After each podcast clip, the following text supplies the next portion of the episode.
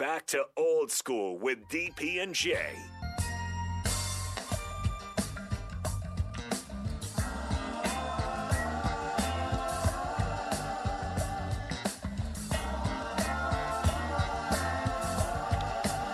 Welcome back to Old School again on a Wednesday. Home game for the ladies at PBA, 7 o'clock tip. Last night at PBA, great crowd. Great crowd, great energy. Folks were waiting. First of all, superb concession line work. There it is. Adjust. The great ones Right. adjust. Right? Superb. Nebraska fans, when they want to drink beer, they once they, they will they will get their their drinking in. Busch Light. They they go They they, drink. They go would- they get after it. I went to the Colorado Nebraska game up when I think Scott's first year or maybe second or whatever. Nebraska fans drank them out of beer by the end of the first quarter. Yo, they came in and bum rushed Boulder and their concession stands with beer. Yeah. Drank it all up. Mm. It was all gravy until we, you know, we got hit with that double move. Then we didn't have a kicker that couldn't make an extra point. Didn't you try to find out? I think Cats wanted to drive all the way back eight hours. It wasn't happening. Anyways, on to bigger better things. On to the, on to the basketball game from last what, night, man. So, what was issue one for you? What was the, the, the great story? What's the I felt story? like their offense was not as crisp or as free flowing, just in their basic sets, um, as it was in Minnesota. So I think that's where the consistency in this team. That's where it starts and stops. Whereas like, uh, you know, I know Derrick Walker got in a little bit of foul trouble. Um, or not foul trouble. You know, the whole game, but you know, obviously kind of stymied it at the beginning. But when you watch them, they weren't. There weren't. The cuts weren't as good. The passes weren't as crisp. In Illinois, you know, look, you're playing a, a conference, you know, opponent that knows you very well. Nebraska played them well the last two years. They actually should have won last year. Some kind of, you know, not so uh, home cooking calls, and Nebraska made a run, but Shannon, you know, just said, okay, pump the brakes, and every time they needed. See, the thing I think the biggest difference, I don't think Illinois is 26 points difference, but it can get there when you start to get in desperation mode after you make that big run. So Illinois knows who their alpha is. Get it to him in his right space when he wants. He's going to get you a bucket or a positive play, which will be going to the hoop and getting to the free throw line. Um, and he's extremely efficient, and so that's the big difference. And I think you know when Nebraska got it close, um, if they didn't, you know, have uh, Breidenbach, you know, really start to make that run, personally, you know, it, they wouldn't have got within I think ten. And Illinois just slowed the game down and, and executed, rotated the ball really well, and they shot timely threes effectively. So the percentage wasn't really well, but they hit it the the corner three a couple times, and particularly one by Shannon.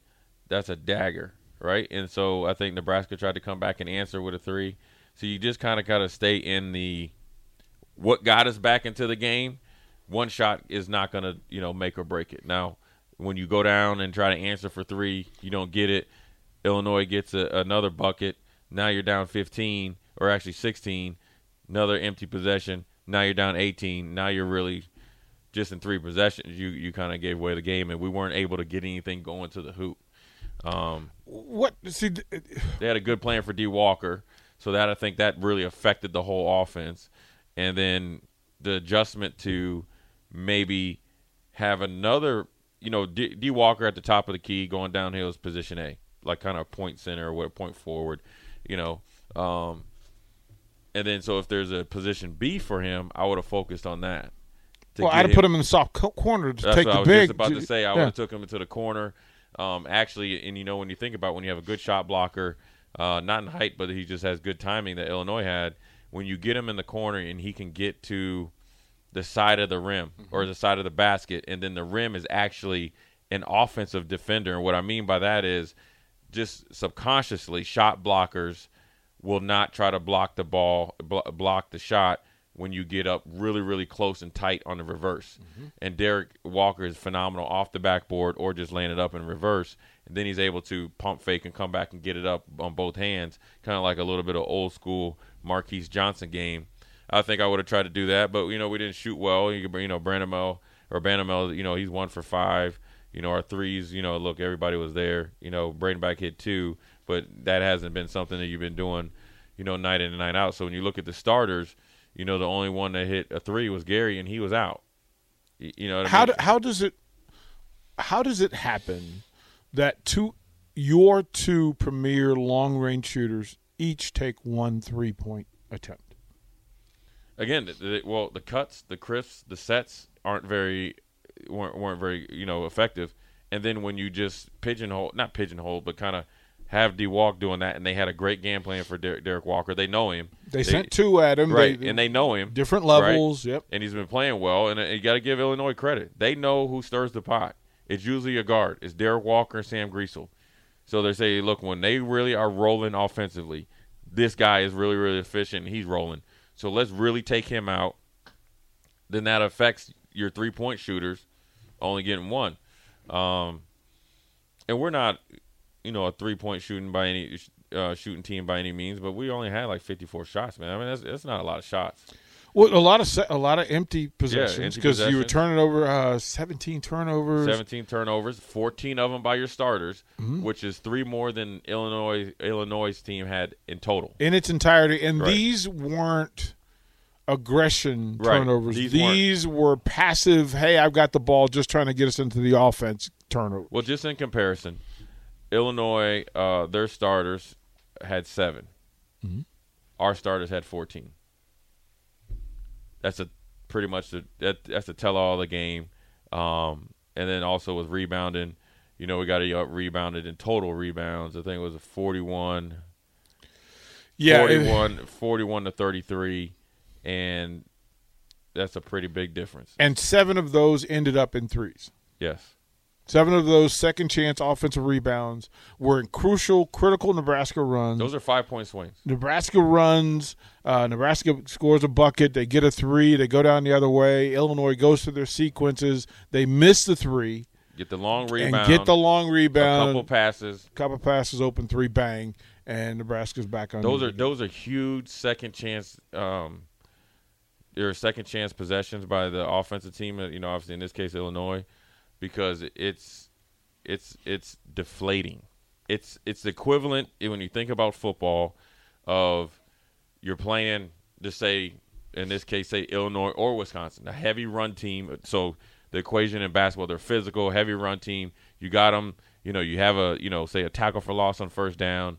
You you know maybe they're behind the chains, they get some sort of penalty, and then second down, you know they get five yards, and it's third and nine, and you forget to cover the guy in the flat, or you it's a it's a three yard pass to the flat.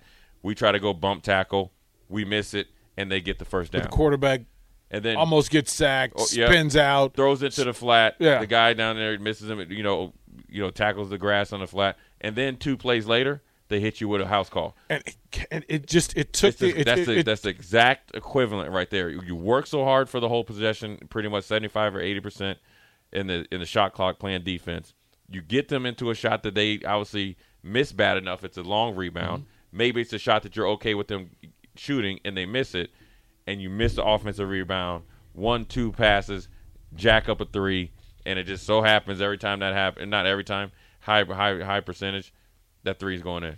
They it it, it is a common thread in the recent Nebraska history to have to deal with free throws being a reason why you cannot come from behind or extend your lead to to to, to blowout status by not making free throws. And yeah.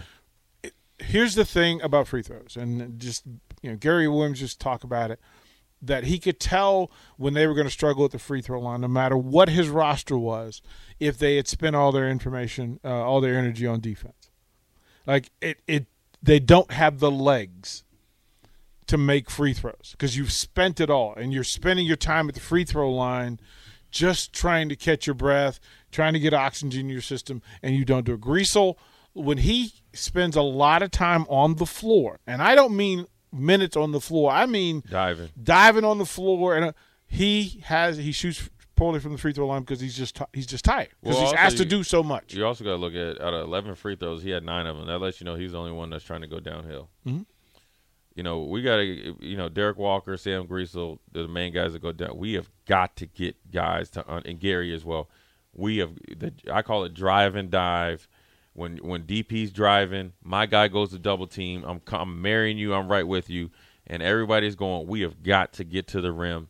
That stymies runs. It gives them body blows. It keeps you in the game. You're depositing you're depositing physical body blows that are going to pay dividends in the second half of the of the of the first half in the second half of the game. That's how you're able to keep back because if you could get into a possession game to where you're scoring points and the clock isn't stopping, that's that's how you come back. But they got through. You, I kept watching Nebraska get caught in the great in between, which is somebody drives, penetrates to the basket. You get the double off of that. The person that was doubled is sitting at three, waiting to take a three, but No. then doesn't take it because they're the first one back on defense. So you have to make a decision. Now, if they decide to crash off the double and go towards the basket to get a one, you know, a, a, a, a single bounce pass cut into the basket, then you're conceding and giving up the, the easy bucket on the other end. Illinois did that twice uh, late in the second half to kill runs. Yeah. And you could see the Nebraska players look kind of look over the bench like, I, I got caught. But like sometimes, I got caught. Sometimes when you have that three, you got to shoot it just for the simple fact you have to shoot that shot. CJ and, see- and KJ have they- to take it. you cannot look for the perfect shot if you because then you're if you're looking for the perfect shot in a perfect situation, you're trying to play perfect and you look like you lose by 26. I mean, then you come back. But that's why Breidenbach was open for threes all the time because people were like, okay, Breidenbach, listen here, Breidenbach is not scared to jack up a three. yeah, that, Like, that Cali in him shows up, right? man. He, I uh, like it. My man said, "Listen here, I am a stretch four. I'm out here. I, I'm a stretch. I'm a stretch four, whether you like it or not. I'm six ten when I have my shoulders shrunk. I'm seven foot tall when I got good posture. Yep. And I am shooting threes, and he hit two of them. And you know what? I'm gonna tell you this, man.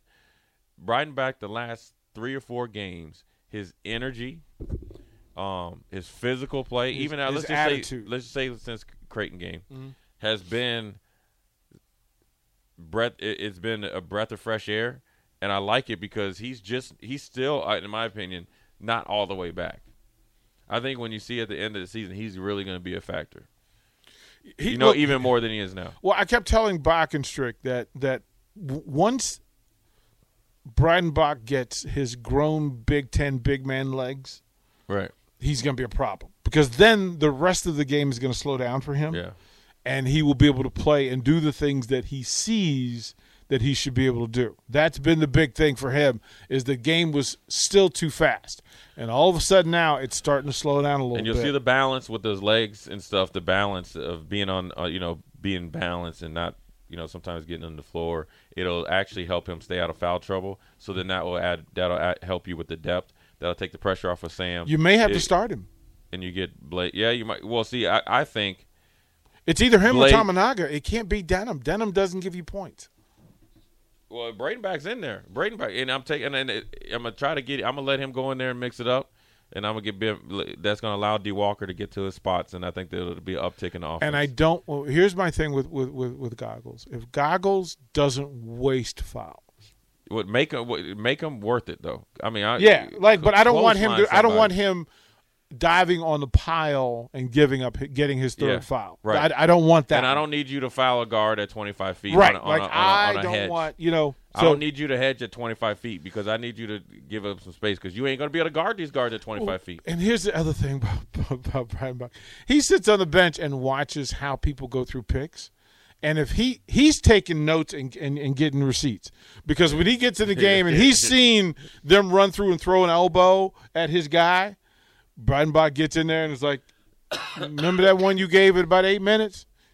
Take this one home with you. Take this one home with you." Hey, I like it though. So he he's he, what he, he he was in that old boy from Creighton's head. It was over. He was It- done. It. Uh, we'll go to break. When we come back, I I kind of want to stay in the space. C.J. Wilcher has, has been a hotbed topic uh, for fans uh, last night and today as well. I want to talk about that. And then I'm going to ask you, what do you do if Juwan Gary can't play? Who's your next starter? We'll get Jay Foreman's answer when we come back. Watch Old School live on Facebook, YouTube, or Twitch. Old School with DP and J on 93.7 The Ticket and theticketfm.com.